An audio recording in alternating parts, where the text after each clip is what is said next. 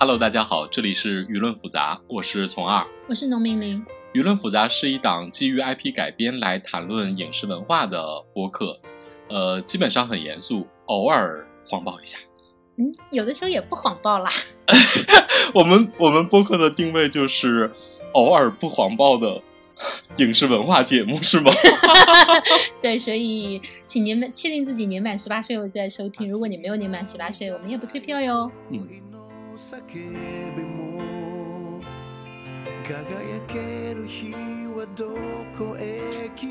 大家好，这里是舆论复杂，我是从二啊，我是只能够电话会议参加录制的农民林。对，就是那个很多朋友吐槽我们那个播客的音质啊，这个现在目前这个阶段可能只能暂时是这样的一个音质的质量，因为。我们离得比较远，然后只能远程录制。我属于在这个中间反复横跳。唉，在这个艰难的时期，还是要坚持出产啊。然后这一期我们来聊一下最近非常红的，也可能是今年爆款预定的这样的一个剧《梦华录》。我们上你看了怎么样？感觉？嗯，我我我真是觉得我们上期聊了那么多剧啊，就正好那个当时只是提了一句《梦华录》，然后。没想到《梦华录》在这之后就爆了，然后我们就去看了一下。说实话啊，我有点看不下去这个剧。为什么呀？因为我后来也深刻的反思了一下，在人民群众这么激烈的、呃热烈的爱这个剧的，或者说至少热播的同时吧，我这么看不下去，有我我我觉得可能有这么几点原因啊。第一点就是，不是因为你是个女权婊吗？嗯，有这个缘故，但是我并不是一个，我并不是一个那种特别特别极端的女权婊。这个我在后面可以继续的跟大家分享。我觉得，说一下你的理由。对，我是特别直观的啊。首先是大家磕这个颜，说实话，我对陈晓的颜真的磕不下去。怎么了？他长得挺挺挺端正的呀。就是我我。我就不喜欢这种端正，或者是说这种端正完全没有打到我的点上。就是天仙，我觉得是一直很美。然后陈晓，我就从来没觉得她好看过。就是哪怕她的颜的全盛时期，演什么杨过什么的时候，你也觉得她不打动你是吗？对，就是我不吃她的颜。然后这点我觉得还挺妨碍我的，因为它直接关系到我后来看不下去的一个点，就是这个剧啊，一开场。就让男主开始居高临下的 PUA 女主，就是两个人在茶馆一见面，然后呢，在女主见义勇为，呃，对抗黑恶势力的时候呢，男主首先是没怎么帮忙，最后就稍微救了一下，然后呢，立刻指出啊，你不是良家妇女，你是一个官妓啊，然后你知道他他充满了一种高高在上的这种男性凝视。啊，就是我看到这儿我就特别不舒服。然后等我看到第二集的时候，男主陷入了危机，然后那个 指着女主路过的时候把她救了。然后呢，他求救的方式还是唰的一下飞了一个毒镖过去，说：“你要是不救我的话，你就毒发身亡了。”我心想，嗯，所以这就是你的方式是吗？呃，其实那个上面没有毒，但是他用这个标威胁女主是真的。对，就是我特别不喜欢这种男性居高临下的，然后对女主就是全方位的鄙视。我看不出他对女主有心动的表现。当然，后面肯定是，比如说两个人在相处过程之中，他认识到了女主纯洁的心灵、高贵的怎么怎么样之类的啊。但是有有，就是后面那个特别著名的，就是这个帕尔去色诱了那个周蛇以后，在那儿拼命的自己洗手，说啊，你是不是觉得我很脏？这男的说：“不，你不脏。”对，就是我不喜欢做反转的。我不喜欢这种那个，嗯，就是我我我是一个强强恋爱的爱好者，但是我也非常喜欢的，就是或或者是我更喜欢的啊，是那种女 A 男 O 的模式。我对这种男性特别阿尔法，而且那个毫无缘由的这种感情模式啊，我特别我就不喜欢啊。我发现你这个女权婊觉醒的比大家都早，大部分人不会在这个那么开头就觉醒，大家都要到呃关于这个关机卖身不卖身、贞洁不贞洁这个问题，我们回头会说，都要到那个地方才开始觉醒。你觉醒的真的很早，对，就是马上就意识到这个里面有毒。我我如果我代入一下赵盼儿这个角色的话，这男的一上来就打压我，然后那个各种不给我好脸，然后还威胁我。当然，这是一个很经典的开头啊！我知道就是编剧技巧，但是如果说我作为一个纯观众的话，我其实挺讨厌这样的。嗯嗯。所以你看这个剧，你是什么点打动了你呢？是这样的，就是他一开始我其实，在那段茶馆戏里面，我也稍微有一点打磕巴，但是我打磕巴的点呢是。呃，跟性别没有那么大关系，是他发这个男的救了他以后呢，他发现他是这个黄承思的人，就他家里面因为以前是罪人嘛，然后被黄承思抄过家，所以他就想整一下黄承思的人，然后就等于说给他们在这种食物上玩了点花招，想让他们因为这种饮食的这种冲突而拉肚子，然后被这个男的识破嘛，你记得这段吧？是的。然后我心想。哇，你作为一个下九流卖茶的曾经的官妓，你得多大的勇气，多大的这个脸，你才能直接对这样相当于锦衣卫的这一行人搞这种小儿科的报复啊？不是说这样不行，而是说这个在，呃，他整个在这种严酷的对底层人来说，其实并不太友好的环境里是很怪的，你知道吗？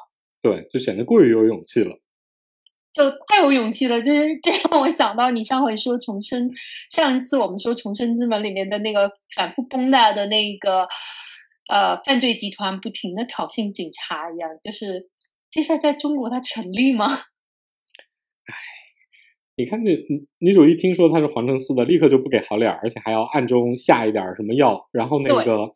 我心想，你你作为一个在西湖边开了这么多年茶馆的，而且还是经历过呃官妓的，家破人亡的，对，然后还伺候做过官妓的，你你你不应该非常有手段吗？怎么让随便让人就看出来说你对我有意见？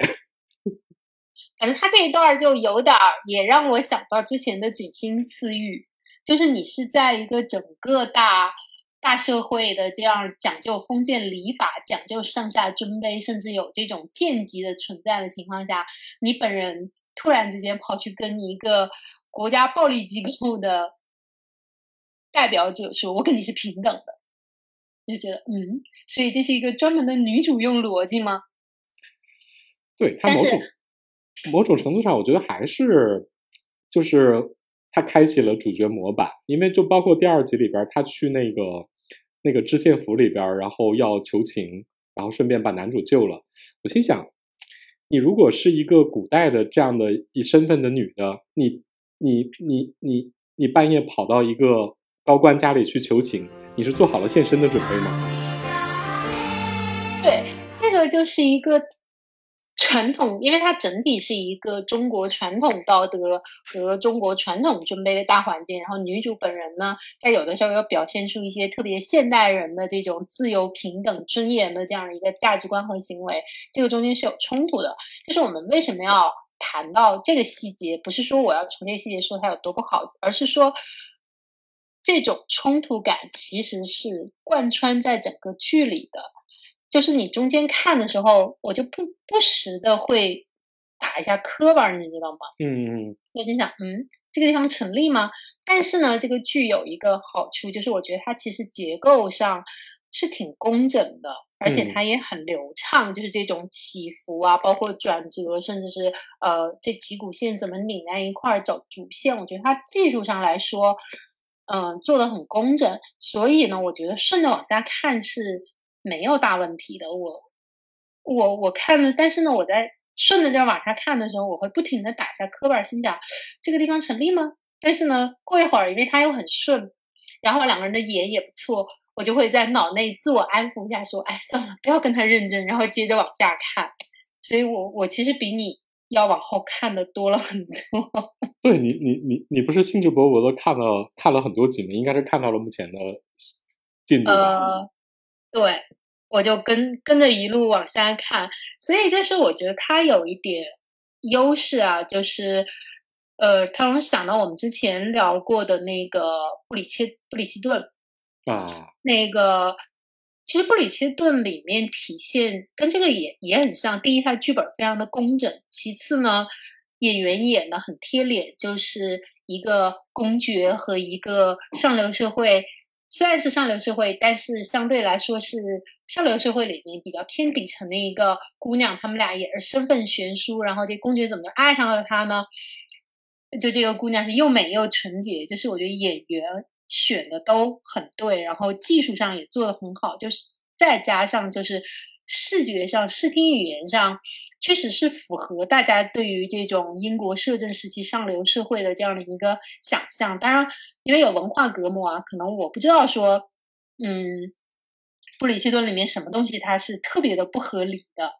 就比如说，他哪怕拍出了像《红楼梦》里面林妹妹直接进了大门就到了贾母屋里，如果说是《红楼梦》那么拍，咱们肯定就说啊，这是绝对是不对的。但是比如说这个英国上流社会就这么拍，可能我看不出来它问题在哪儿，你知道吧？我跟你说，这个布里切顿啊，真的是国外的剧里边最接近我们古偶的剧了。你知道，布里切顿已经在我们的节目里反复被拎出来对比了至少三次以上了。对，因为它是一个，它是一个类型片里做的非常，我觉得它技术上非常强，但是呢，它其实价值观上，至少起码第一集啊，我觉得它价值观其实是一个特别复古的价值观。对，是一个这是一个女女孩，因为贞洁，她是因为贞洁而美貌，然后获得了地位远高于她的男性的垂青，并且最后迎娶了他。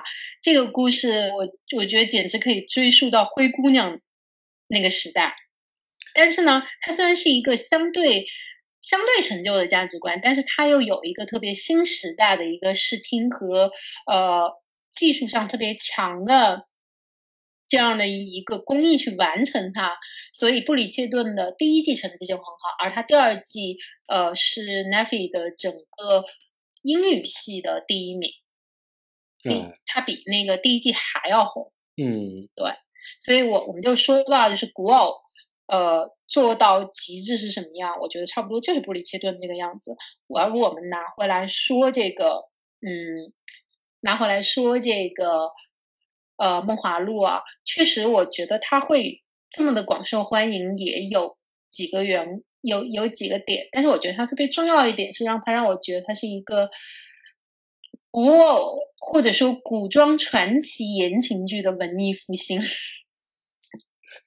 古装传奇文艺剧，古装传奇言情剧的文艺复兴啊！你说的这个复兴是指？源头是什么？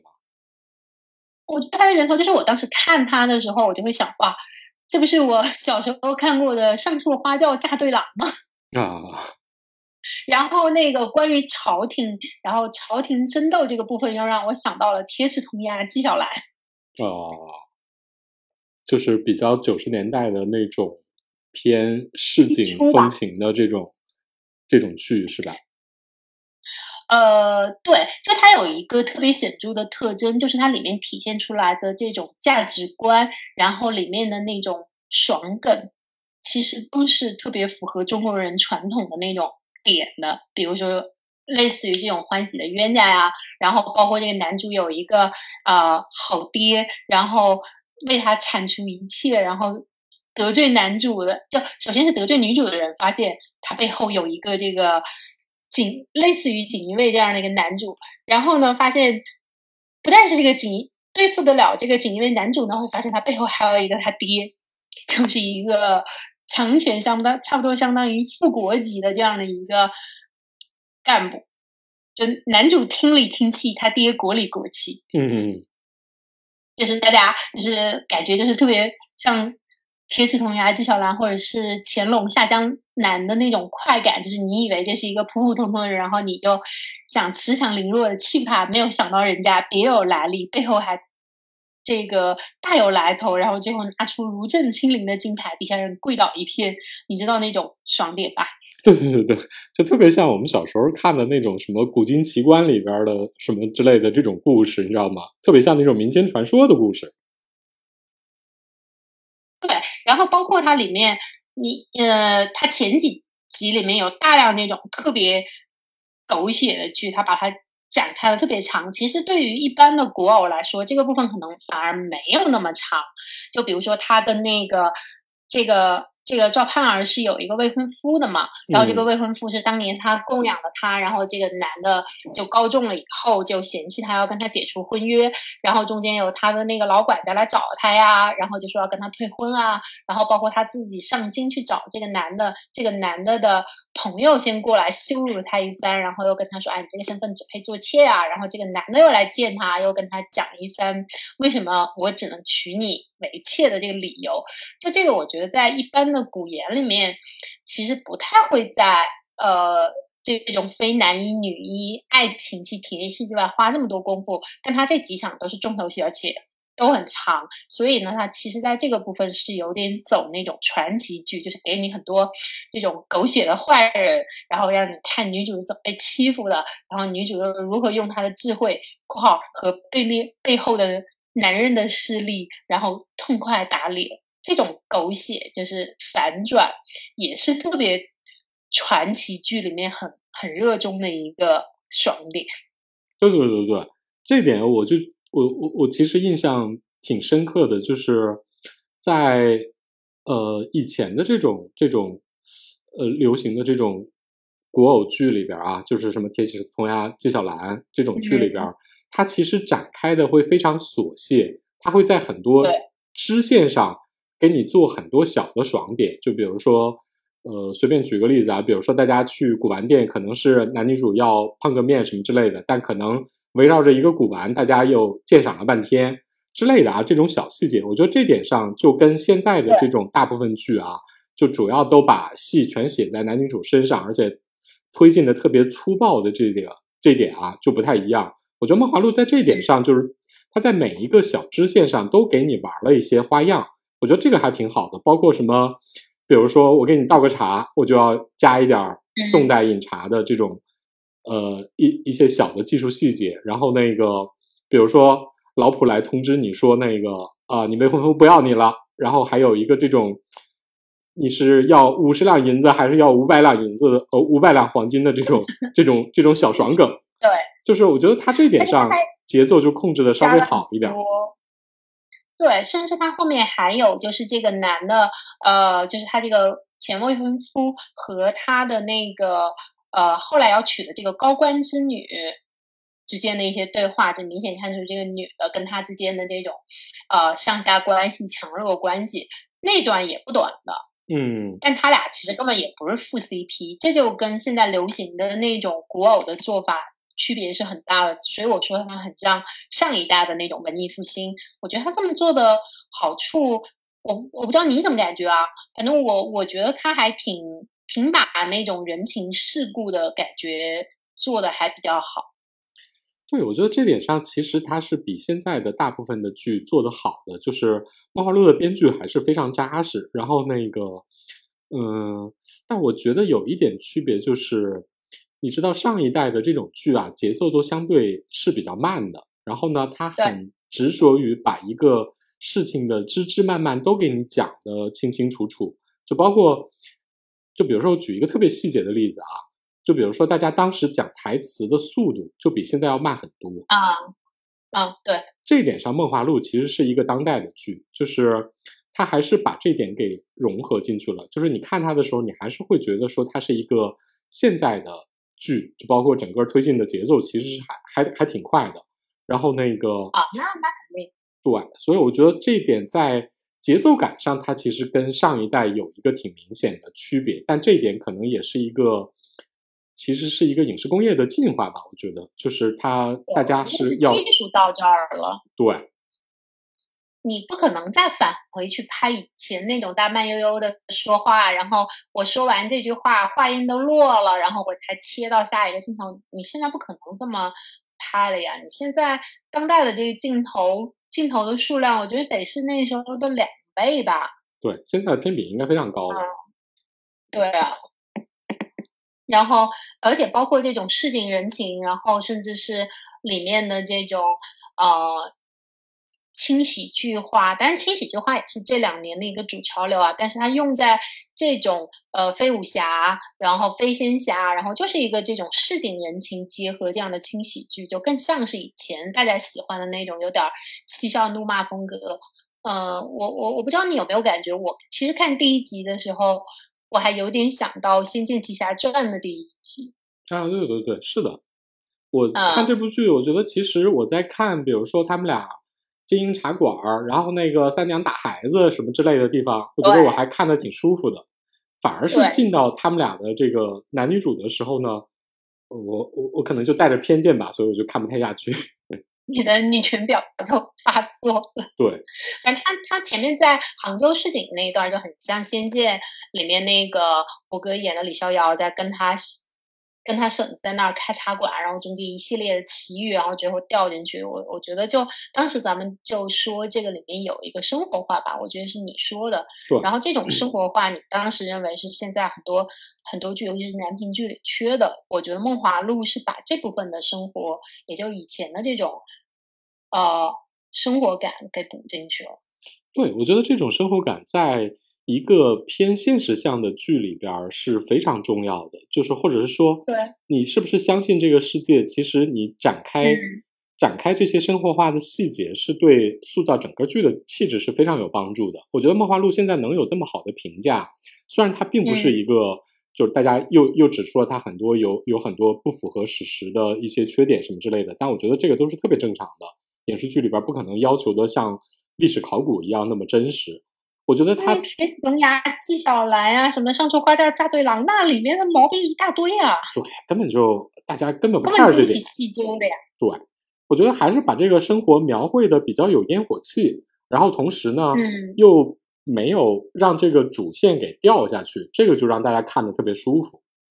对，所以我就说他这个剧啊，其实技术上是蛮工整的。你说有没有特别强的创建，这咱不好说。但是技术起码是第一过关，第二很工整，这就保证了大家在看的时候能往下走。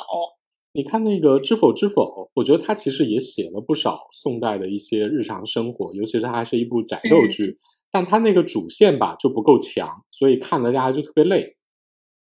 而且我觉得知否知否是这样的，我看的时候他说他写的那个生活我不太信，你知道吗？嗯，他写的太就是太没有烟火气了，我觉得。对，就他写那种后宅的生活，但你你说也也有吃苦啊，也有自己要上街卖东西啊，然后也有自己要在那烧个灶啊，然后家里的这种琐碎，但是他的问题是他不琐碎，嗯，他看起来都是一些。嗯，它很紧，就我觉得它拍的一环扣一环的，特别紧，就没有你刚才说的那种枝枝蔓蔓的东西。梦华录，我觉得枝枝蔓蔓反而是是比较让它有生气的部分。对，因为这个东西就是你你得一张一弛。就比如说我看梦华录的时候，我经常觉得说，上一秒大家还在是一个市井喜剧的感觉，下一秒你知道，它凡是涉及到。男主查案的这条线都给你加那种呃悬疑剧的音乐，然后那个特别特殊的机位的拍摄，然后就又又像一个悬疑剧了。就是他始终把那个节奏给你拎起来走，我觉得这点还怎么说呢？至少在看剧的节奏上还是做的比较好的。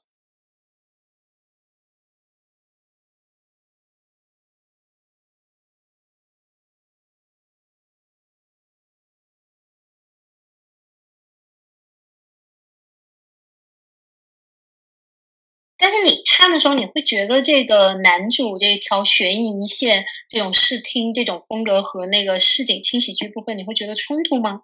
其实我觉得是有点冲突的，就是，嗯，虽然说这样子节奏会相对比较快一点，能让大家对主剧情有一个特别明确的认知，但实际上这种转换，我觉得还是有点生硬。嗯，就我看的时候，我会觉得说，哎，我在看两部剧吗？对，而且男主那条线，我觉得又回到了。呃，我们说的那种特别紧，然后所谓的强情节的那种古偶里面去。对，所以我觉得这条这个，我我只能说《梦华录》是一部还不错的剧，但你要说它是一个年度的神剧，我觉得完完完完完全配不上它现在在豆瓣上那八点七还是八点八。呃八十七，反正你要跟当年爆了的《琅琊榜》什么比的话呢，它确实差的还是蛮多的。但怎么说呢？我我我觉得至少大太热热搜 tag 是那个大家苦古偶丑男久矣，而对我自己特别个人来说，就是我终于不用在古爷里面看，比如说第一，呃，我不用看什么各种仙君神女；第二，不用看什么大家来回千年，什么仙界、魔界、妖界，然后三生三世转世；再其次啊，我也不用看，就是这个女的突然不知为何，反正就从树上、墙上掉下来。掉到这男的怀里，然后大家抱着空中转圈圈，也不用看这个女的平地一摔，俩人就嘴贴上。总而言之，一句话，我不需要再看那种老年人实在是无法忍受的工业糖精甜梗，我已经觉得蛮感激的了。就是你知道，就人就是这么贱。对，我觉得大家可能也是一个反弹吧，就太久没有出现一个也比较尊重观众，也给了观众足够多的。细节来推进这个剧情，就是你看的时候，你你会觉得说这是比较合理的。你知道这种呃，相对合理吧？虽然中间有很多很多细节的 bug，但是我可以先靠自己暂时把它跳过去。对，就是我觉得像这种达到一个基本的工业水准的，我上一部剧是不是《御赐小仵作》这种啊？啊，那我觉得《御赐小仵作》真的不如他。啊，是，但是我就说，如果从一个基本的标准出发的话，我觉得他们其实都是属于，他未必在类型上做了什么新的、更多的突破，就是角色比较合适，情节相对比较合理，拍摄的也比较老老实实，然后呢，观众就能看下去。对，这是一个尊重工业、尊重技术和尊重相对尊重观众的一个剧。呃，然后呢，你又是一个，但是我们要说啊，就是这三项尊重在所谓的 S 级的剧里，其实已经蛮久没有见到了。因为我们前面说的那种什么御赐小五座这种，都属于小成本小制作，它可能就是需要更认真。但是你想想，我们这两年看到 S 级制作都是什么千古绝尘、且试天下，你比一比，是不是觉得梦华录已经很有诚意？对，梦华录在这点上就是做的特别扎实。在 S 级里，它已经非常有，已经很有诚意了。对，而且我觉得这个方向比较标准的。而且这个方向就是这种日常生活向的古偶，或者说这种言情剧啊，就是古代言情剧，其实也也挺久没有了。大家都要抓一个特别强的类型，然后那个整一个特别惊悚的呃感情模式，然后或者是一个特别奇观式的这样的一个背景。我觉得这一点上，其实你看《梦华录》有什么特别大的设定，特别牛逼，怎么样也没有啊。基本的故事还是从这种 元杂剧里来的，这是一个特别古老的故事模式。对，所以我觉得他是要讨论他为什么爆，其实是需要把它放在他这个量级里去去讨论的。就是我觉得他起码就像我们之前说的，他起码为这种 S 级的剧目。算是做了一个相对好的标准，就是，嗯，尊重技术、尊重市场和尊重观众吧。我觉得，所以大家会愿意用这种，嗯，其实超出它质量的分去回馈它。你你自己看，如果你觉得你会给他打多少分？我我至少能打到六分吧。啊，果然很低。我觉得我都能给他打到七分到七点五。我对，这这是一个个人趣味的问题。啊，对啊，但是肯定我们都会觉得说啊，八点八点八八点七肯定是有非常强的一直在这个里面的。对，就好像 LV 的钱包，你说这个 PU PUP PVCP 值不值这个钱，那就看给不给牌子买单了。对，就是 我不得不说那个。陈晓老师，虽然说你是一个很标准的男一脸啊，但真的，我剪的我剪的那一份就剪在你的脸上了，我不磕你这个眼。那我问一下，你古装古装男的颜，你磕谁呀？古装颜，比如说你们家那个罗云熙，这种这种古装脸，或者是说，我比如说我我随便拿最近的几个剧来做一个例子啊。嗯，就比如说《且试天下》里杨洋的脸，我虽然不喜欢杨洋，但是我觉得那个脸是 OK 的。然后呢，嗯，我再举一个例子，就是现在也正在播的那个《说英雄》，那个温瑞安的那个剧，他那个男主是那个曾舜晞啊，那个太太夕阳了。对，然后那个怎么说呢？虽然说他有点担不起来这个男一啊，因为他其实是一个标准的男二的脸。然后罗云熙也是男二脸啊，罗云熙也标准的男二脸。但比如说杨洋，杨洋就是标准的男一脸啊。呃，这里面只有杨洋是标准男一脸。我觉得陈晓也是男一脸，但是我不太喜欢他这种有点儿阴郁，然后老是表现着我我我我我掌控着天下，然后但是我又不 care 这点的那种。就是我我喜欢更直接一点的，或者是更柔弱一点的都行。那任嘉伦呢？任嘉伦也还可以啊，任嘉伦就你你就挑不出什么毛病来，不会有特别大的，比如说强烈的喜欢或者强烈的不喜欢。对，任嘉伦也是比较标准的男一脸。对，然后呢，就比如说像那个，像像像像你喜欢的那个，演那个演那什么的，演《雪中悍刀行》的那个啊，张若昀啊。比如张若昀老师，张若昀老师就是其貌不扬，其貌平平，但是呢，不太英俊的男一脸，但 但他也不惹人厌，你知道吗？啊，就是他完全不具有冒犯性。我觉得那个可能可能陈晓在他的某个长相的点上冒犯到了我。陈晓其实我觉得长得，我其实看了第一眼，我心想哇，陈晓也发瞎了，怎么脸大了这么多？然后后来我又仔细看了一看侧面的轮廓，心想，哦，下颌线还是在的，所以可能只是现在看惯了那种脸特别窄的人，在看那种脸相对宽一点的人，一时不太适应吧。我我觉得他其实长得还蛮传统的英俊的，中国认为的那种英俊男人的长相呀。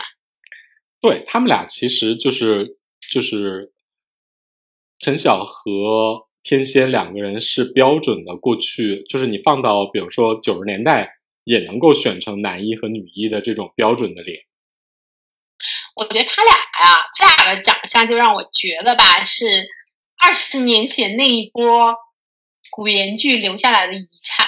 对，但陈晓没有，陈晓没有到那个时候啊，陈晓没有那么早，但是他呢，也肯定是十几年前的那种影视学院。喜欢挑演员的标准，他的脸。那我跟你说啊，如果说到这种那个传统的标准的，比如说中国美的这种男主角啊，其实我我我我觉得最标准的是李易峰。啊，可是李易峰那个三白眼真的，我觉得我不太相信他，他他他他他是个正义的人，就是如果第一眼看的话。李易峰其实比较符合中国传统的，就是中国传统的这种书生的标准的长相。然后比如说像陈晓这个脸吧，陈晓这个脸，所以我跟你说，他为什么在这个剧里边把这个传统的这种故事里边最常和妓女谈恋爱的这种读书人改成了一个锦衣卫，就是陈晓那个气质不是个读书人的气质。嗯，对他一看就是个武将。对。反正他就是你，你知道他们俩啊，就都是以前的那一波的审美，就是你要长得第一很端正，第二三庭五眼的这个比例都是超乎常人的那种端正。其次呢，就是各个角各个角度经得起打量，经得起这个摄像机的这种放大。就是你，你知道，就是天仙这样的美貌在里面滤镜不太强的时候，有的时候你都能看出那那个年龄的痕迹了。嗯，对。但是呢，他。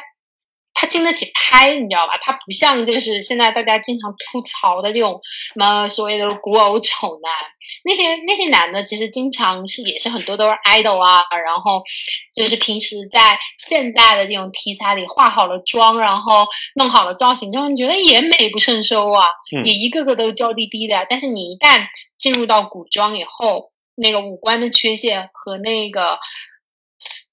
这个颜三百六十度的死角就全暴露了。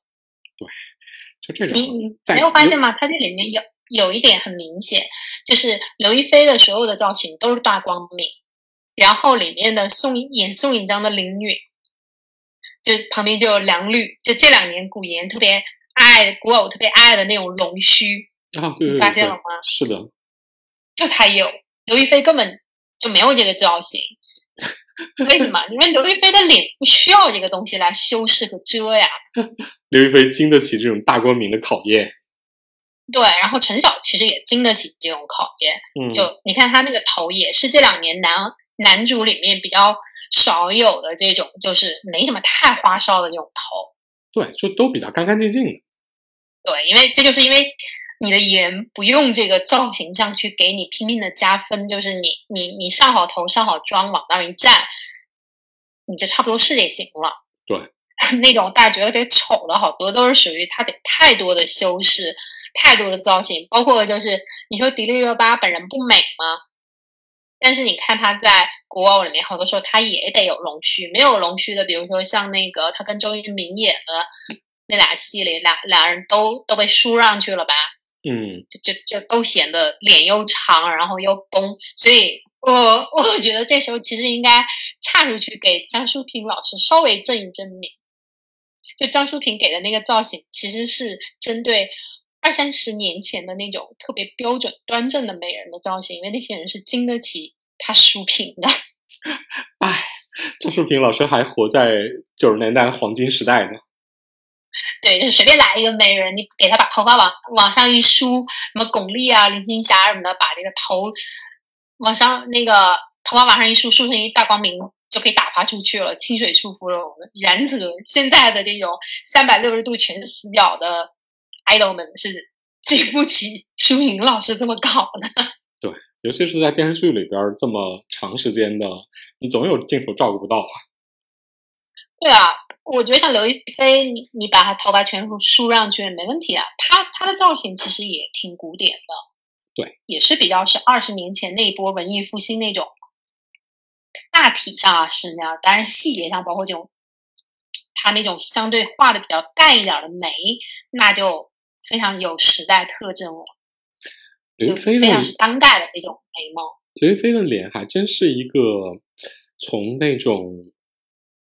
怎么说呢？如果我们拉远了看啊，就是从五六十年代中国那种，包括建国前的上海滩的那些女明星那种银盆大脸啊，就是到那种特别健康的美，到八九十年代开始流行的这种鹅蛋脸，然后一直到现在这种锥子脸啊，它是在这个正好在这个阶段的过渡之中，它是一个鹅蛋的非常恰好。然后呢，既符合那种比较古典的那种大家说的有福气的那种脸，又比较符合现代人这种明艳，然后又不失一点淡雅的这种这种感觉。我觉得他这脸长得就特别恰到好处。哎呀，那那句话叫什么？宜妆宜称，对，宜浓宜艳，确实就是，嗯，大美女的脸是是经得起时代的一个考验的，因为她就长。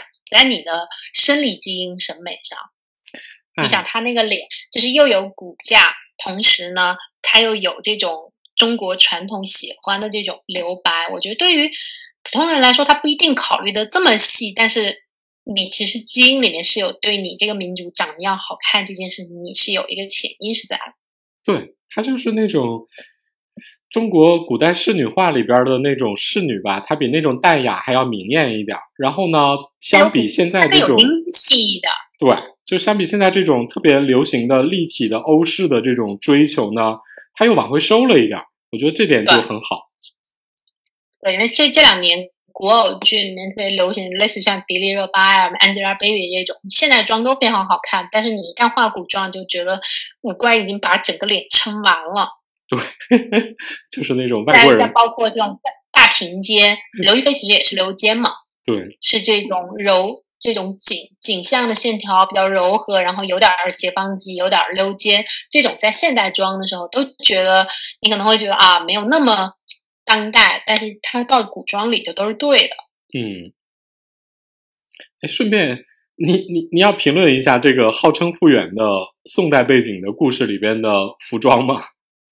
哈，不能说跟宋代一模一样吧，也是毫无关系吧？是的，就是这点啊，就是虽然说他可能他安了一个非常真实的宋代的背景，虽然说这是一个比较虚构的故事啊，但就是就是奉劝剧方啊，就是谨慎宣传我我我做复原，就是比如说以服装来说啊，这个剧就是一个典型的古装剧的服装，它跟宋代的服饰真是几乎没有任何关系吧。我觉得这两年其实，在做这种剧的时候，好多都是男的相对还原，然后女的基本上都是往带着这种仕女化的这种方向去的。就刘亦菲。他们这个剧里面很多穿的那个衣服，我觉得更像是以前古代文人画那种想象出来的仕女画的一个打扮，包括是这种里面做一个对襟，然后露一点抹胸，然后外面再加一个这种对襟的嗯长披这种打扮，它就不太松。对，但是也也肯定不是北宋初期，至少北宋初期不这么穿。但是呢，你说好不好看？我觉得怎么说呢？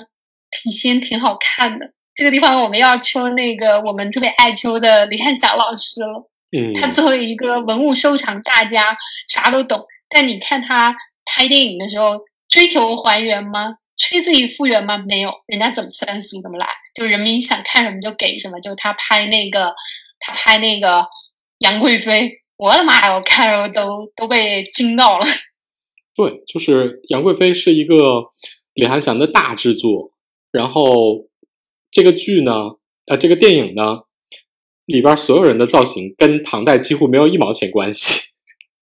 他完全太复原真的还还不如他要跟他竞争的那个日本版对，因为因为李汉祥是非常清楚的知道，大家其实并不要看真复原，大家只是要看一个古装里边的好看，就跟汉服里边仙服特别流行一样。就是它是一个想象中的古画上的那种审美，就比如说我另外举一个例子，就是在戏曲表演中，戏曲是我国古代的通俗剧啊，嗯，他们在做特别靠近的年代的时候，就比如说清代的时候做明代的一些题材，然后他们不知道说我那会儿的人怎么穿吗？他们为什么不搞真实的服装？他们所有的戏服的改良，或者是整个的戏服的体系的创造，实际上都是一个，它反而更靠近古画。它就是一个影视剧表演服装，你知道吗？它跟真实的服装是没有关系的。就是，哎呀，这个事情就很叶公好龙，大家天天说要复原，要尊重历史，但实际上身体又很诚实。大家其实你真的搞一个特别还原，比如说明代的服装，大家会说怎么这么老气，怎么这么大妈？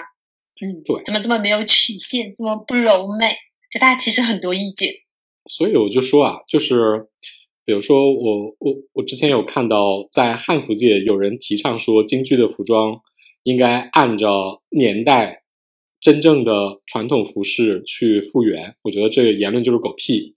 另外就是所有的。影视剧、古装影视剧里边，如果你吹复原的话，就尽量尽量谨慎一点吹，因为你你你去做真正的复原，一是你做不到，它非常困难；二一个就是它也没必要，大家看的不是这个。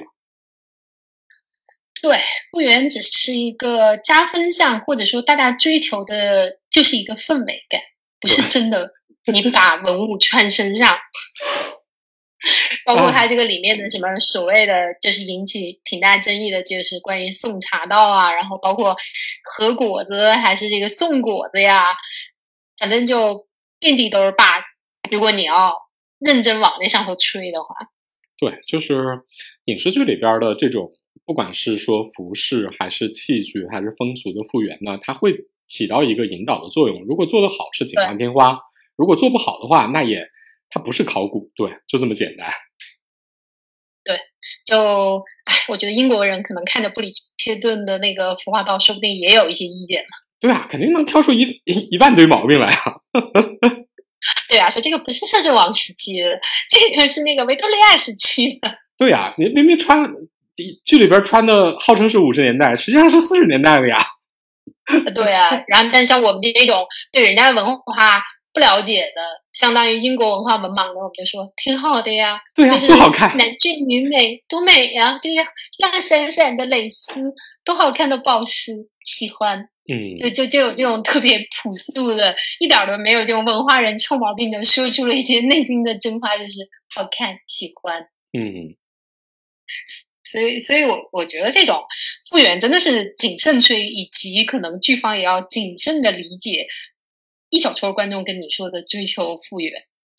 对呀，就是这方面，我觉得于妈在投机，就于正在投机取巧上显然吃了一点亏。对，就这方面其实挺难，信错了名分，你知道吗？我觉得他信错了那些名分。以为这个我们这些名本代表了这个站在世界的中心，不是的，我们站在宇宙的边缘。对啊，你看，就在普通普罗大众、普通观众那里，根本就没有受到任何好的评价。对，没有没有任何一部剧的这个明代的服化道在普通观众那里得到了好评。是的。所以，嗯，重要的是氛围。这个你别说，这里面。刘亦菲的这个妆化真的是不错，我看了看她那个头，心想，嗯，想搞这个法，这个法式想要，又又又又要 copy copy 人家的古装头是吧？对，就莫名有一点种草，但实际上并没有考虑到，只是因为人家有那张脸。嗯，哎，这个还是可以试着搞一搞的。这么一提，我觉得啊，林允也很不容易啊。上一次是在舒淇旁边做对照对照组。这一次是在刘天仙旁边做对照组。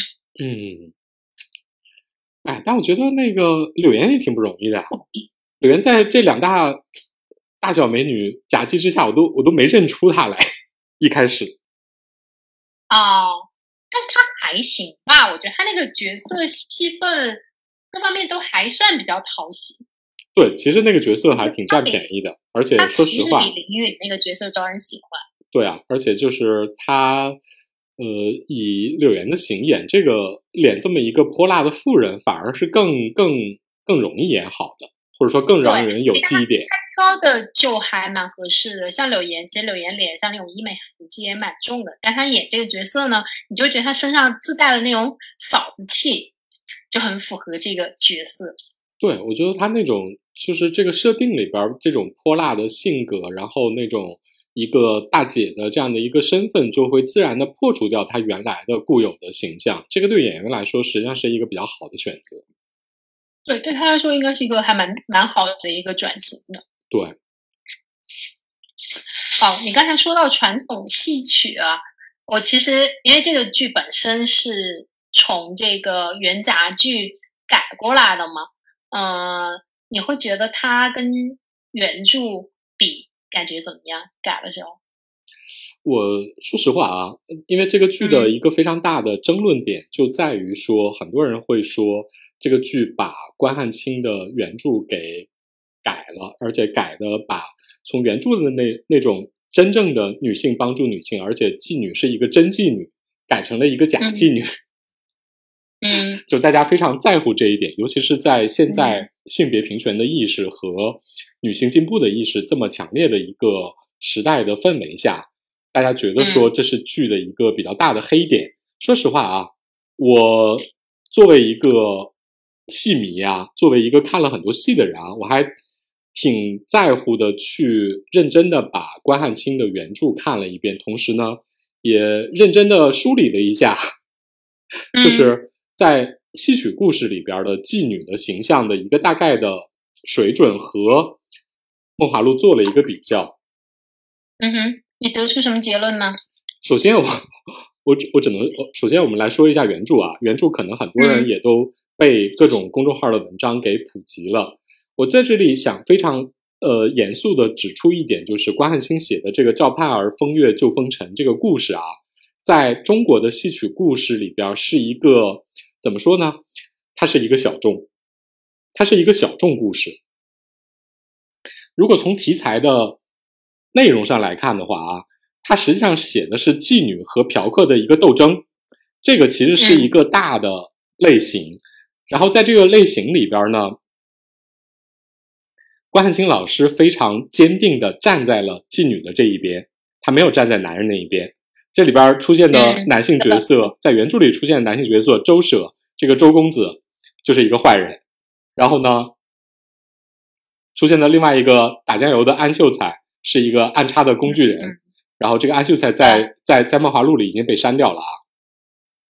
嗯，他实际上是完全站在妓女的角度来写妓女的抗争，并且妓女最终抗争赢了。说实话啊，这个在中国戏曲题材里是非常少的。而且我们要考虑到一点，就是关汉卿老师实际上是在中国故事的这个妓女题材的源流里边，他写了一个比较特殊的故事。我觉得为什么会写出这么一个特殊的故事，是因为关汉卿老师实际上他不是一个中国传统意义上的文人，你知道吗？是一个统治阶级或或者预备统治阶级是吗？对，就是关汉卿老师出身，据说是一个医学世家，医学本来就是一个贱籍，然后后来又混迹到戏班里去给人当编剧，就等于说，尤其是他又是在元代这样的一个汉人。文人几乎没有任何出头之日的，或者说非常困难的这样的一个时代，所以说他就是一个当时的下九流的文人，他跟比如说纪行或者是昌优这一行都特别熟，他天然的有这个立场站在这里，所以说他写的相对来说是比较真实的反映了妓女行业的这样的一个勇气和抗争。但实际上，这样的故事在中国戏曲故事里边的妓女题材占主流吗？其实完全不占主流。你觉得它是一个特别特殊的例子，是吧？对，我跟你说啊，我随便给你举几个中国历史上最有名的，呃，戏曲故事里边的妓女题材啊，就是你你你就能看到说，它其实它隐含的价值观跟《梦华录》没有区别。嗯，首先就是什么价值观？首先就是关于这个妓女到底是不是处女的问题啊。啊，大部分的戏曲故事里边，这个妓女因为已经当了很多年花魁头牌。然后呢，可能并不是有有一些是号称守身如玉的，然后那个等着吊公子；有一些呢，大部分已经接了很多年课了。这种接课的类型呢，就很不可避免的会有很多男性的色情凝视的戏码。最有名的就是《玉堂春》啊啊！《玉堂春》《玉堂春》里面有色情戏码吗？哎，《玉堂春》这个戏啊。在传统的戏码里边，有两折是最有名的，一个是起戒，就是那个大家从小听的最多的那个，对，我苏三离了洪洞县那一段，这一段是讲述我身世有多悲惨，我为什么会落到这个被被被这个王公子给骗了，然后那个又被富商给坑了，然后呢，这是一段，然后另外一段最有名的，之所以叫玉堂春的，就是一个三堂会审，就是几个男人在公堂上审这个妓女，然后从。从什么时候？这本来是一个杀人命案，但是呢，这三个男人是从什么地方开始审的呢？从嫖院开始审的，就是你是怎么开的怀呀？详细的问了一遍他这个妓女的从业经历。好家伙，这是一个非常会淫会道，对，这是一个非常它是接近于色情的这样的一个公开的调戏，所以说这是一个非常典型的妓女。这个题材在戏曲行业里最常见的一个含有色情意味的调戏。哎，《玉堂春》里面苏珊都还是一个相对都还是一个挺正面的形象了，都难免有这样的戏嘛。对，而且这个戏啊，我我我插一句，就是推荐大家看两个版本比较一下啊。《玉堂春》这个戏就是三堂会审这个戏啊，是一个传统骨子老戏，非常多的就是各个流派的角儿。就是但凡是演青衣的角儿，基本上都演过。然后呢，后来这个戏被程砚秋给演的，就基本上那个很多程派人就觉得说，那个程派演绎是最好。程砚秋老师是一个贞洁烈妇 对，他是这样的一个人设。然后呢，他把玉堂春演成了一个坚贞不屈，然后非常就是坚持真爱，然后非常专一的这样的一个性格。然后这个戏呢，《玉堂春》的这个调子呢，也就被他给基本上定下来是这样一个调子。然后呢，这是一个版本。所以说我我我其实一直是被陈砚秋老师这一派洗的脑，是吗？对。然后呢，我另外非常推荐大家去看一下，有一个叫赵艳霞赵赵派的一个版本。嗯，赵艳霞女士是自成一派，她自称赵派。赵艳霞老师，我不知道她有没有跟陈艳秋对着干的意思啊？她是在陈艳秋把这个玉堂春演成了一个烈妇之后，又推出了自己的一个版本。她把苏三这个妓女在三堂会审期间演成了一个怎么说呢？荡妇，就是赵艳霞老师。赵艳霞老师这个版本呢有录像，大家可以去看一下，就是生动的演绎了什么叫妓女受审。就划船不用桨，全靠浪，是吗？对，就是从说话的声调到那个整个身体的姿态，到整个叙述的过程，他都充分表现出了老娘在这一行混了三十年的那种感觉。哎，那那我很好奇，他都把他演成这样了，他后面要怎么圆回来，让他还能嫁给这个公子？他不圆啊，我就是这样的，我就是叫做我自己啊，所以我非常大家去看一下赵云霞这个版本，就是一个真正的 在欢场里混迹了多少年，然后非常有经验的妓女，然后她会形成一个身体记忆。我觉得张月霞老师某种程度上反映了这种妓女的真实。然后靠着做自己，然后还要跟这个成龙快婿结婚是吗？对啊。就是反正你不是爱我吗？爱我，你现在你就要证明啊！你爱我，就要爱这样的我是吗？对，所以说这个现代女性，这个是我觉得这个是特别在戏曲题材里常见的，就是你只要是妓女，我就难免带着一点色情的，而且是特别男性凝视的目光来审视你。然后有很多角色会被大家演绎成，就是因为所谓的妓女的形象在戏曲故事里，戏曲故事是我。你就可把可以把它理解为中国古代的影视剧，就是大众文化娱乐产品。现在留下来的大部分都还是呃流传下来，基本上都还是清代的了吧？对，就基本上那个戏曲故事里边最早的来源基本上是唐传奇小说，然后后来就是明清的一些那种世情小说，包括三言二拍什么之类的，然后后来包括很多当时明代的传奇的本子。后来就软化成昆曲里边的很多剧目，然后到了清代就变成了京剧里边和很多地方戏里边的剧目。然后在这里边呢，我觉得说大部分塑造的戏曲故事里边的妓女题材、妓女形象啊，都是一个我我可以用一个词来概括一下，就是所谓的多情的贞女，就是贞洁的贞。嗯，就是大家其实大家的要求跟怎么说呢？跟跟《梦华录》差不多，我可以举几个例子啊，就比如说那个有一出，呃，有一出描写梁红玉的戏，这个戏不算是特别红，但是我注意到一点就是那个这个戏叫《玉玲珑》，然后那个比较通俗的名字叫《妓女杀贼》。这个戏啊，讲的是那个 跟那个，对对对。就是梁红玉老师是一个著名的那个，跟韩世忠是一个，后来变成了那个唐代的这样的一个抗金的，呃，不是宋代的抗金将领啊。宋代。对对对。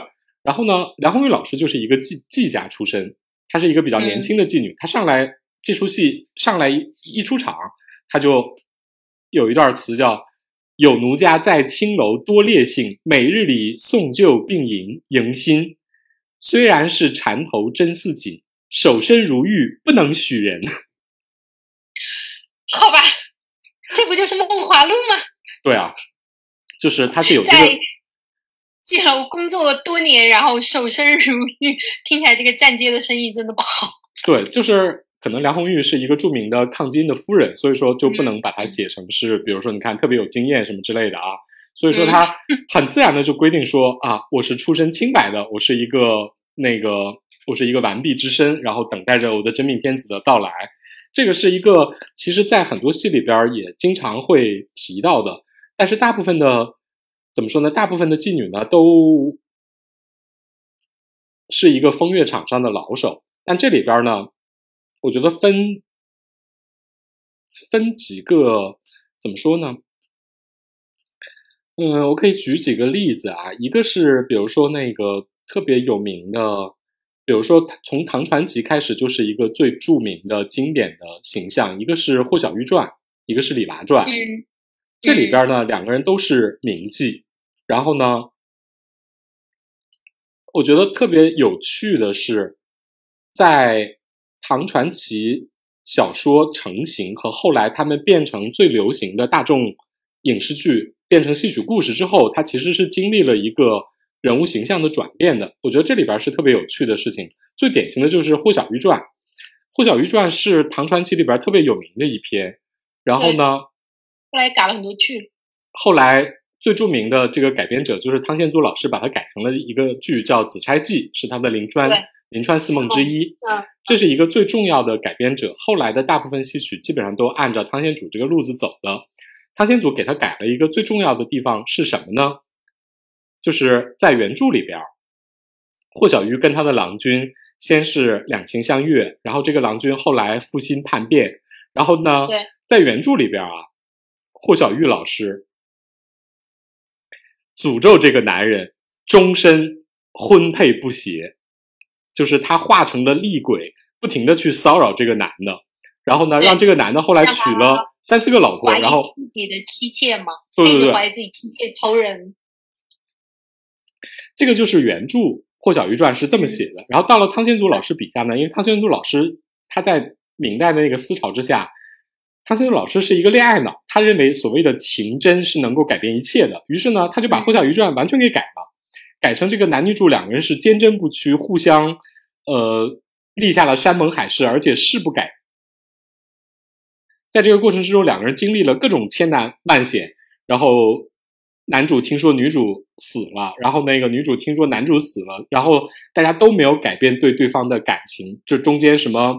高官招亲啊，什么之类的戏码全都演了一遍，然后两个人都特别坚贞不屈。然后呢，最后呢，两个人靠什么在一起了呢？就是怎么改变这个一个传统的书生文人，并且高考变成了状元这样的一个人，最后能迎娶一个妓女呢？他加了一个金手指，出现了一个黄山客，天降猛男是吗？这个黄山客是一个王爷，王爷特别欣赏他们，于是给他们下了一个特例，然后就说你们俩感情相悦，而且互相坚贞不屈，然后所以呢，我就来帮你们，然后最后他们俩就完婚了。总而言之，还是要给他加上一个对等的身份，是吧？对，这就是怎么说呢？整个的从霍小玉原著到《紫钗记》，我觉得非常明显的反映出来，只要唐代是一个比较自由的时代，而且那个唐代是最早。就是这种娱乐业开始成为一个产业的时代，所以那会儿大家写这种妓女啊，还能够写出一点真感情。然后等到了明代，就是我觉得唐玄祖老师也非常知道大众的心理，大家就想看两情相悦、两情终成眷属。于是呢，我设置了各种呃艰难坎坷，但是大家还是坚贞不屈，然后最终有情人终成眷属，就是大团圆结局是群众最爱嘛。范先祖老师特别懂那句话，真爱就是互不放手。对啊，然后那个人民就要看这个，就是这样的。我觉得那个，我我我还看了另外一个，我我在对那个就是《梦华录》的讨论之中，我看到大家举了一个例子来证明说，那个妓女为什么不能够是一个处女的这件事情，就是。他举的例子就是卖油郎独占花魁，就是冯梦龙的那个三言二拍里那个故事。那个故事有一个核心的点，就是卖油郎非常苦苦的追求这个女主，然后他的方式是我花了好几年的时间攒了十两银子，这十两银子能干嘛呢？就是女主的见面的费用。度夜资嘛，我记得是对，就是一个一晚上的度夜之资，就是十两。然后呢，卖油郎就攒了大概两三年的时间，然后终于攒够了十两银子，然后去见这个妓女。然后这个妓女是一个东京的花魁，然后等于说是他已经经验非常丰富了。我觉得这个故事非常，就是冯梦龙老师也是相对偏底层的这样的一个人物，而且三言二拍本来就写的是这种事情小说的这样的一个路子，他写的也非常真实。就是首先。这个这个花魁呢，是需要有十两银子作为这种门槛儿，然后呢，我我才可能见你一面。然后这个是一个特别真实的例子，如果不建立在这个基础之上的话，就完全不能够反映出这个卖油郎对这个花魁的倾慕之情，因为等于说是你攒了三四年的全部的工资，然后来见这么一个呃服务业的女士，然后这是一个基础，然后强调了说他这个。花魁不可能是一个完璧之身的这样的一个状态，因为它是一个营业非常兴盛的这样的一个状态。然后第二点呢，但是我觉得第二点就是，呃，这里有一个非常特殊的地方，就是卖油郎他是个什么人？他也是个底层人物。对，就是只有底层人物才能干这种事儿。如果是一个你你如果是一个锦衣卫高官，或者是说你像那种传统的。世人和妓女的这样的故事里边，是一个进京赶考的世子，或者是怎么样之类的，基本上百分之九十九的结局全是抛弃你啊。嗯，好一点就是有良心一点，就是回来纳你为妾。对，所以我觉得你大部分的真实的妓女啊，我觉得，比如说最最最最著名的一个故事就是杜十娘的故事嘛。对，杜十娘老师就。跟自己的这个负心汉认清了真面目之后，他能有什么选择呢？他没有选择，他只能自杀来自证清白，你知道吗？这是比较比较现实题材像。不过我补充一下，其实我我当年看那个版本的《山羊二拍》里，关于这个花魁，就是《卖油郎》里面这个花魁，呃，为什么不可能是完璧？他是专门有一个有一节来说这个问题的。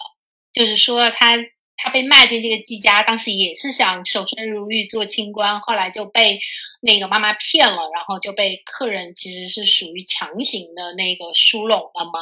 然后，嗯，后来这个妈妈就怕他寻短见，又找了一个类似于王婆那么一个角色过来劝他，就说：“哎，你如今反正也不清白了，你看你现在有一二三四条路，你是不是应该接着接客，然后在这个里面。”攒一边攒钱一边挑一个真心人呢，然后这个姑娘把这个姑娘劝得回心转意之后，才跟着这个妈妈做生意的。这一段也是很现实的，就是讲这种花魁。你想他还是呃能做到花魁这个情商，包括这个长相，那也是顶尖的人了。我跟你说，就是其实是根本抗拒不了的。这种啊，在那个这个故事啊，一般来说。都是越往后编，越给你编一个合理化的理由，或者是看上去更体面的理由。然后，比如说我我我梳理这个妓女题材的时候，我看到一个特别有趣的一个小的细节，就是戏曲故事里边有一个剧目叫《陈三两爬堂》，就是讲的一个花魁姑娘叫陈三两，三两是她的一个花名，在最早的这个剧目里边啊，她为什么叫三两？就是。三两是他的度业之资，就是我见见我一面要要三两银子，所以呢就俗称陈三两。然后这个剧目呢，后来在各个剧种被改编的过程之中，它这个三两为什么叫三两就被改了，就改成了呢？它是一个 官宦小姐落难，然后被。流落流落青楼之后呢，仍然守身如玉。然后呢，守身如玉还以诗文著称青楼界，每一篇诗要卖三两银子。连这个三两银子的这个来源都要清白化了，是吗？对，就是他会不断的把妓女朝着文人理想化的那个方向去改造。这个方向就是你一方面又要多情，对我特别专一，然后看上了我。另外一方面呢，你最好是一个贞洁的，你最好是一个处女。如果你不是的话，你也应该在见了我之后再也不接其他任何客人。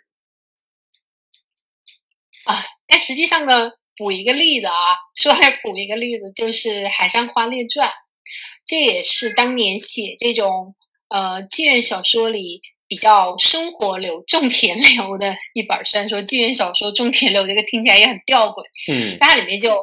因为他写的就是这种日常琐碎，其中里面有一段儿就是说它里面的这个呃这个妓女，她其实也也是这种也是长衫吧，不是长衫就是书玉，具体我忘了，反正就是不是第一等的，也是第二等的。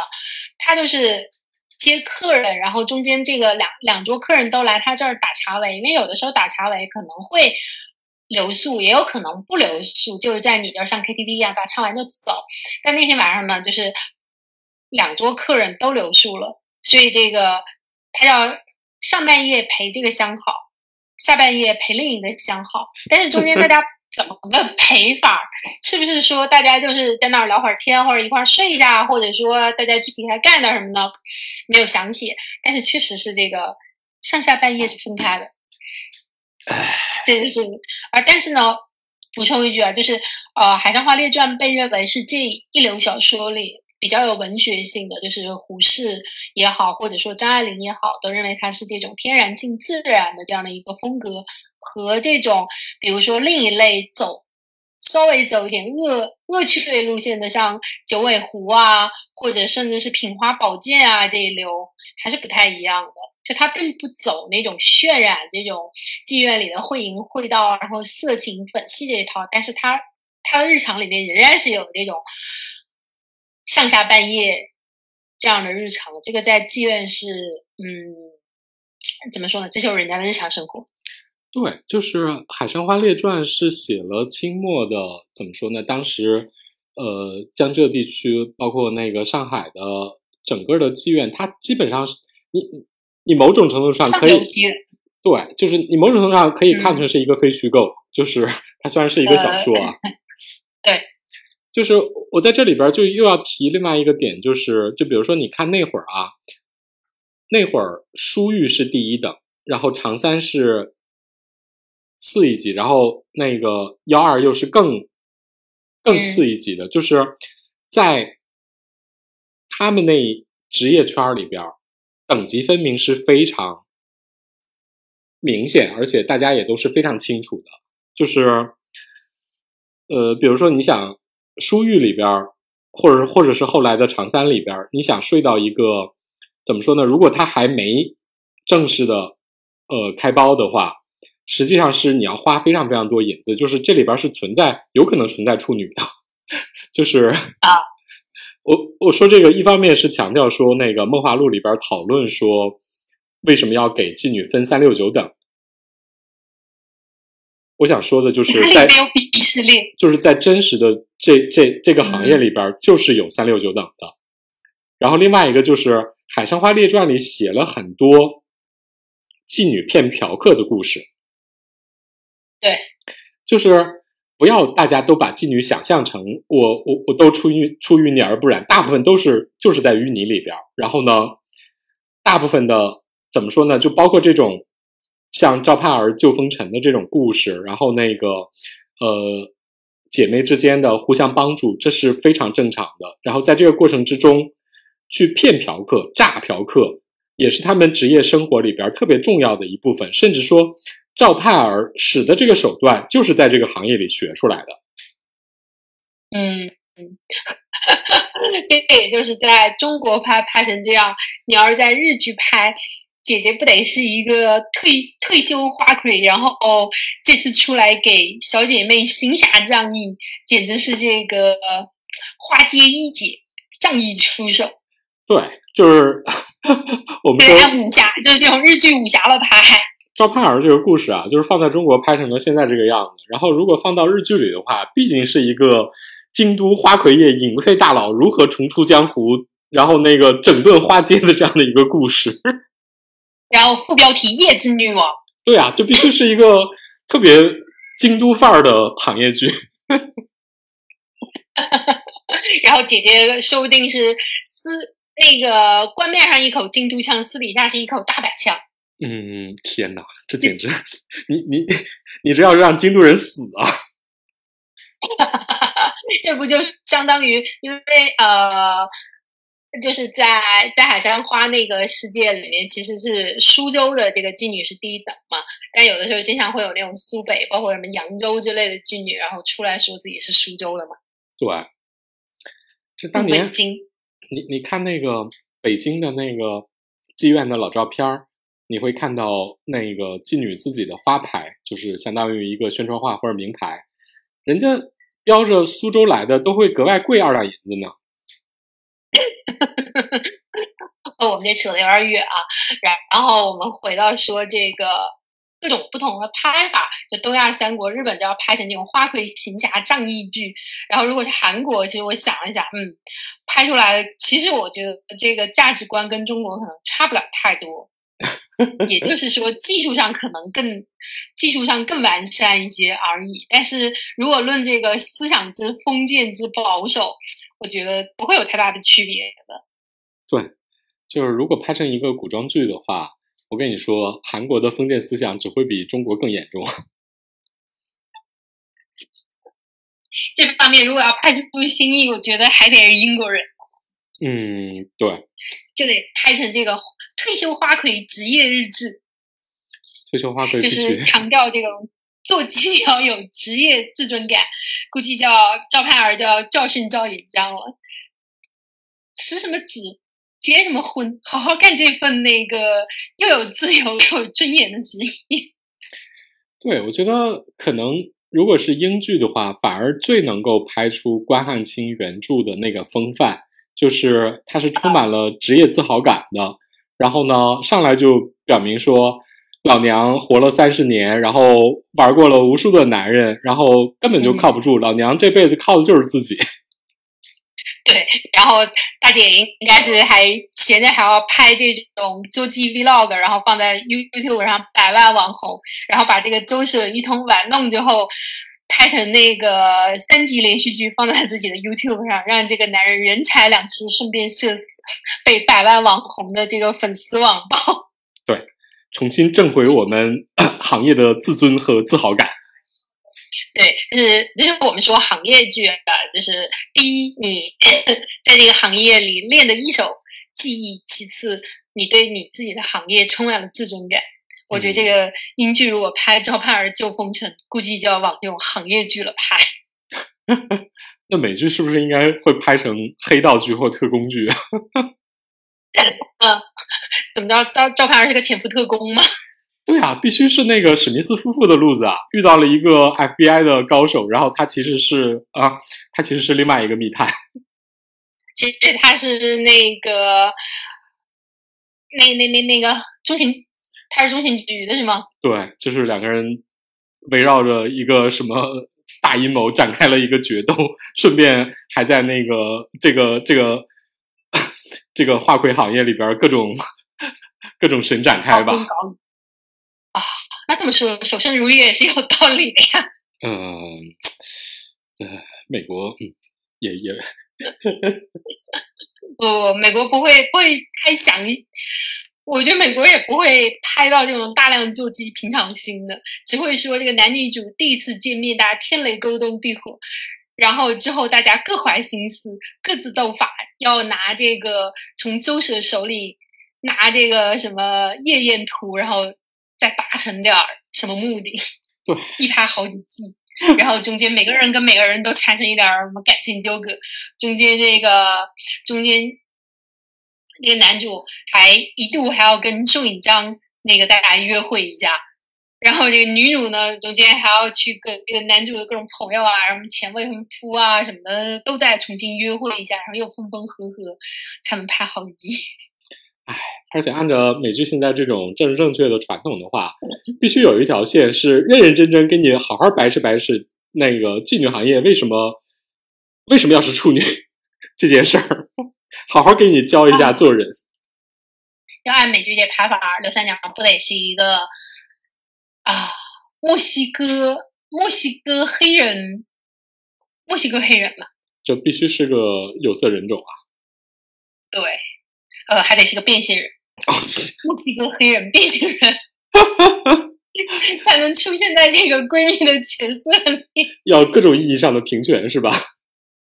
嗯，对，你不觉得刘三娘这个角色也特别适合一个 drama queen 演吗？是的，一个一个变性人，原来是个男的，现在变性成女的，然后整天就是老娘如何如何，老娘告诉你，哎，一个变性人的人权、继权以及生育权，对，哎，所以就是各国，尤其是这种。你要说那种高来高往，什么超英片什么的，可能有一些要跨越文化，然后跨越传统的部分，然后尽可能多的在全球有一个共识。但是这种拍现偏现实题材像，或者是偏这种不能叫现实题材像，这种偏人情像、事情像的，你特别能看出一个国家和一个民族的潜意识。对，我觉得这个是。从这点意义上来说的话，《命梦华录》并没有特别进步，也没有特别退步。它其实反映的是一个中国人的基本的道德观念。这种对待怎么说呢？妓女的这样的一个贞洁烈妇的要求，其实并没有说跟传统的，或者是说中国老百姓心目中普遍的基本认知，就比如说像戏曲故事里边这种，有什么太大的差别。它反映的还是中国人基本的一个普遍的一个成见，一个呃普遍接受的这种习见吧。比如说，你看，我也会受这个影响。就是刚才你你说到这个苏珊的时候，你说嗯，她这么浪，她最后要怎么圆回来嫁公子？就是我的潜意识里面仍然有，就是如果你没有出淤泥而不染，你要怎么嫁给公子呢？你刚才讲那个，你刚才讲那个照版，简直是一个，简直是一个英剧版，你知道吗？对，所以我就觉得那个赵云霞那版本的《玉堂春》特别值得大家看一下，就是不要都认为说只有贞洁烈妇才能够最终得到好的归宿。我是一个骚浪贱的人，你公子还不是看上了我？然后那个，我要是你要是不把我娶回家的话，我就把你那个当年在妓院里边嫖院没钱，然后光着屁股各种什么乱七八糟的事儿全给你抖出来，这才是真正的有平权意识的妓女。反正就是，其实你总结一下，我们现在就是这段时间，《梦华录》在拿到了呃八点。八点七分以后，突然之间就是全网开始讨论那种所谓的对呃假女权啊，然后包括这种双节啊这种的攻击。但其实你呃认真的研究一下这种网络的声浪和真正的呃沉默的。路人盘、路人观众，其实有的时候真的是两回事。这就好像网上发生很多的，你会看到大家都要那些爱发声的人会要求啊，这个服饰要复原啊，更接近文物，更接近历史真实。但是你会发现，当他真正拍成剧的时候，沉默的大多数观众要的其实是古装，要的是仙，要的是氛围感。这其实是一样的，就是发声的这部分人呢，可能会。认为嗯，就会强调这种平权女权，但实际上沉默大多数就是觉得，第一，我们要看，呃，虽然你做妓女，但是你出淤泥而不染，你守身如玉。然后其次呢，你在遇到了这个良以后呢，你要给他详详细细的交代一番你的过往，你要配得上他。其次呢，虽然你在底层，但是呢，你要找到一个良婿，一个有足够的。社会资源和权力的男人，然后才能多次救你于水火。就是这个东西，它都听起来特别的不现代，特别的不平权。但你会发现，哦，它其实都是中国传统里一直就在的一些东西。甚至现在，大家的内心都很诚实的觉得这很爽。唉，我唯一比较遗憾的就是。《梦华录》虽然全面的继承了中国这些怎么说呢？呃，很多糟粕，对，就是有好的东西，也有非常糟粕的东西啊。但它可能是中国老百姓心中一个比较标准化的东西。我唯一遗憾的就是男主从一个读书人变成了一个武将。呃呃，你是你所谓的。从书生，你你是指中国传统里面的这种男主都是书生是吧？对对对，你知道就是书生跟妓女谈恋爱，这是一个中国的传统。然后呢，而且绵延不绝，绵延了大概一两千年。然后自从有了这个，尤其是有了从从唐代开始有科考制度以来啊，这个故事模式简直是固定住了，就必须是个书生。什么时候蹦出来一个锦衣卫呀？这真是时代的沦丧。但是你要搞清楚啊，那个时候为什么找书生？因为所有的书生都是公务员的后备役，而锦衣卫仍然是一个公务员，就没有脱离这个，他并没有脱离这个大环境，好吗？不是啊，就是就是武将在古代根本就不上数啊，只有文人才是有前途的呀。对啊，但是他有一个副国级的爹，随时可以把他转回文官序列啊。唉，不纯粹了。他要是一个书生，第一他要么就跟他未前未婚夫一样，你现在还前途未卜；而如果你是一个已经考完了进士，然后已经做上了地方官的人，你能一会儿在杭州，一会儿在东京全国乱跑吗？啊不，就是现代把它改成，比如说这样的一个呃偏武将类型的人啊，是有特别现实的考虑的，不管是从这种男主的受欢迎的这种古装的类型。包括说那个剧情的现实考虑啊，都是很正常的。我只是说那个，你知道读书人不值钱了，就是从这一点上也能看出来。我只是感慨一下这个。就这部分封建，呃，没关系，就是最大的糟粕还在，就是把这个这个听力听气的人选换了一下。对，就是具体人选换了。但整体来说，就是但听力听气还还在。就是我的体制内，我的体制内男友这个点并没有变，好吗？是的。唉，但是你看一看就觉得哦，样样都其来有自，所以我觉得现在的他的这个高分和现在的这种舆论场上的冲突，就像我们前面说的，它其实是一个它里面秉持了很多传统道德和现在的这种现代女性观或者现代思想观之间。必然存在的一个冲突，然后这个方面我觉得也不能都赖给过审，因为据我们所知，就是不管这个女主是不是妓女或者是不是处女，就是这个完全不在审查范围内，审查也不管，这个应该还是剧方出于这个迎合市场的一个考虑，因为我有看到这个编剧张卫他之前呃在去年吧他的一个。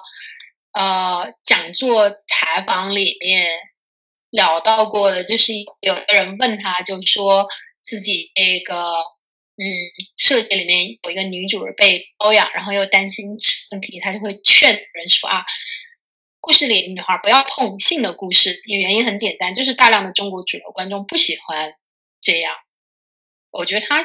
这个完全是出于，我觉得比较是出于对市场和对广大中国人的这种传统道德的接受度的考虑。真的，我觉得跟审查的关系不大。对，我觉得这不是审查的缘故。审查就是中国拍了那么多妓女题材的，就是以前妓女名妓题材是一个著名的影视剧的来源吧，就是那会儿也没有看到强调双姐。说不行，对，而且你其实这个里面你想避免很简单，就是以前的这种里面。可能就根根本就不提了，比如说拍柳如是什么的，你就根本不提说他们卖什么，就是呃，就是默认他接客，但是不把这个事儿重点强调嘛。一般的处理是这样的，这个不是过审问题，就是你对这个具体这样的要求呢，我觉得这是可以讨论的，就是甚至说从性别平权的角度来说的话。我们有必要指出这部剧存在着什么样的问题，但是如果从另一方面的商业的投机性的考虑来说的话，这部剧目前处理的尺度其实是符合我这么说吧，符合大部分中国观众觉得应该是这样的一个普遍认知。对，就是如果你要求看这种，比如说平权的翻新的，就比如说我可以举几个例子啊，就比如说在戏曲的小剧场。这两年的改编里边，其实是有一些这样的例子的，就是把一些传统的剧目，尤其是那些受到怎么说呢，被侮辱与被损、被被损害的这些传统妇女，给做了一些翻新。就比如说著名的那个马前泼水的那个故事啊，朱顺成和他老对，然后那个在这两年的小剧场里边就。崔氏就不是一个面对着中了高官当年被自己嫌弃的丈夫特别悔恨的，而是真正开始追问说我们的感情到底是怎么样的。然后就比如说像那个，呃，以前的那个坐楼杀妻，就是宋江杀了阎锡交，对，阎锡交就开始勾引别的男人。然后呢，这里边也让阎锡交开始考认真的问说：我不爱你，我为什么要跟你在一起？包括我看到有有上海的一个小剧场选了一出许文长的剧目，就是明代的许巍的一个剧，叫《翠香梦》。那个剧就就是我不能不得不说啊，明代还是一个脑洞比较大的这样的一个一个一个时代。这个剧原本就还挺挺神奇的，就是讲了一个妓女啊，被人指使去破了一个持戒的高僧的这样的一个戒，就是一个色诱诱僧的这样的一个故事。然后呢，这个被破戒的这个高僧呢，一怒之下转世投胎，成了一个 这个就是破坏他这个人这个仇家的女儿。然后这个女儿呢，就变成了一个堕落自甘堕落，成为了一个妓女，然后来败坏这个仇人的门庭。然后呢，然后故事的结局呢，是这个转世高僧现世的这个妓女呢，又在他。现世的这个师兄，一个另外一个高僧的点化下，终于遁入空门，重新皈依佛门。然后现在的改编呢，又把这个和尚呢，就是点化他的这个和尚，又改编成了那个前世的妓女。这翻来覆去，就等于说，他是一个在妓女和高僧之间不停的做一个双对称的这样的一个轮转。就是，嗯，这就是一个还相对来说没有那么封建的一个故事。我觉得只有明代人能写得出来，就是明末的那种，你知道，大家大家脑洞齐开，而且对礼法是到了一个反抗的一个顶峰的这样的一个时代能写出来的。对，尤其是进入晚明后的这种反思和这种思潮的解放，但你要，但你也能看出来，这种故事就完全不红啊。对，最后你发现，呃，我们最红的故事还是一个大清价值观的故事。对，就是大清写的那些为丈夫守身如玉十八年，然后什么我我是一个处女，然后爱上了一个英雄好汉，然后各种帮他，然后那个为他舍了命，然后各种怎么样之类的，然后终于我我嫁给了他，这才是大家喜欢看的故事啊。然后最后终于大团圆，然后。在这个官方的帮助下，这个女性提升了社会地位，然后足以跟这个王孙公子相配。对啊，就留下了一段就是那个花魁的传奇嘛，就大家都当传奇看的。对，所以我觉得这个《梦华录》成功有它，还是有它挺呼应群体情绪的部分。唉。第一，它符合潜意识，符合传统；第二呢，这个确实也是一个敬业的技术上很好的东西。至于价值观，哎，算了，我想想，哪吒都从一个反抗父权到了父子一家亲，我觉得这个里面这个女主角双姐可能都都不是巨大的问题。我不得不说，就是这方面的，不管是性别意识还是。各种权利意识的，其实是处在一个慢慢的倒退的过程之中。你讲到，你说那个比较古早的那种剧啊，我特别印象特别深刻的就是我小时候看那个《乾隆下江南》，就赵雅芝演的那个盐帮帮主，然后演到最后，赵雅芝跟他说：“我要继续我盐帮的事业，然后我们就此别过。”然后两个人就相忘于江湖。你知道，在我小时候看的时候，我受到了特别大的震惊。我心想。你怎么能不跟皇帝回去呢？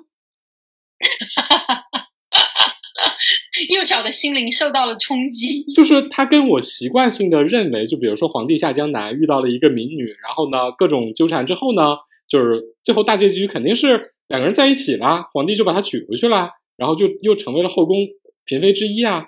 但在我那么小的时候，赵雅芝演的那个盐帮女帮主，就是说啊，我们就此别过，大家相忘于江湖就好了，就留一段情就好了。就是表现出了一个独立的职业女性的一个风范，这个其实给我小时候留下了特别深刻的印象。那个时候还不是我的体制内男友的时候呢。对啊，这这是体制内的最大男友，我也就这么放弃了呀。你别说别说那个时候了，就哪怕是现在经常被同人嘲讽的《还那个还珠格格》里。那个五阿哥，呃，不是五阿哥，尔康吧？尔康都有对子贝说，就不管她是谁的女儿，不管她什么样的出身，我都爱她。那都还有打破封建残余的这样的精神呢。就哪怕再说，呃，琼瑶如何如何的恋爱脑，如何如何，比如说小三或者怎么样，但你会发现，就是在他他那一辈里面，还是爱情还是比这种所谓世俗的什么体制内啊、地位啊、出生啊、血统啊，仍然是比这种要更重要的精神性的东西。对。哎，所以不要。其实你要跟他比的话，一书其实都比某种程度上是比琼瑶要势利。嗯嗯，是的。艺术老师还要求你至少要有钱啊。对吧？要有地位，要有品味，双方都是这种中。他艺术最喜欢的就是中产阶级那个配上流社会，或者要么就是这个女的可以底层，但是男的必须上流社会。哎，这就是人民的潜意识啊。是的，这就是人民的潜意识。哎，所以技术上可以讨论，或者说性别呃意识上，我们需要指出它有什么问题。但是你要指望《梦华录》是一个特别先锋的作品，他明显不是。他如果是个先锋的作品，他没有四十万人打分。说真的，嗯，是的。嗯，对，我们总结下来。其实他当然有他的成功，呃，肯定是有他很过硬的部分，但是呢，我们也会指出这个里面，呃，它存在的一些价值观的倒退。唉，整天倒退。OK，啊。反正今天我们就是做了一对于《梦幻录》做了一个讨论。如果呃各位听众有什么样的疑问的话，也可以留言，然后我们会在接下来的播客里面跟大家再进行一个探讨。对，特别特别特别希望你们有不同的意见，然后直接指着我们鼻子骂最好啊！啊，是的，我们会跟你们对骂的。又出现了一个偶尔黄暴的节目吗？隔空对骂，嗯，好的，吧，那今天就这样吧。嗯，拜拜。嗯，拜拜。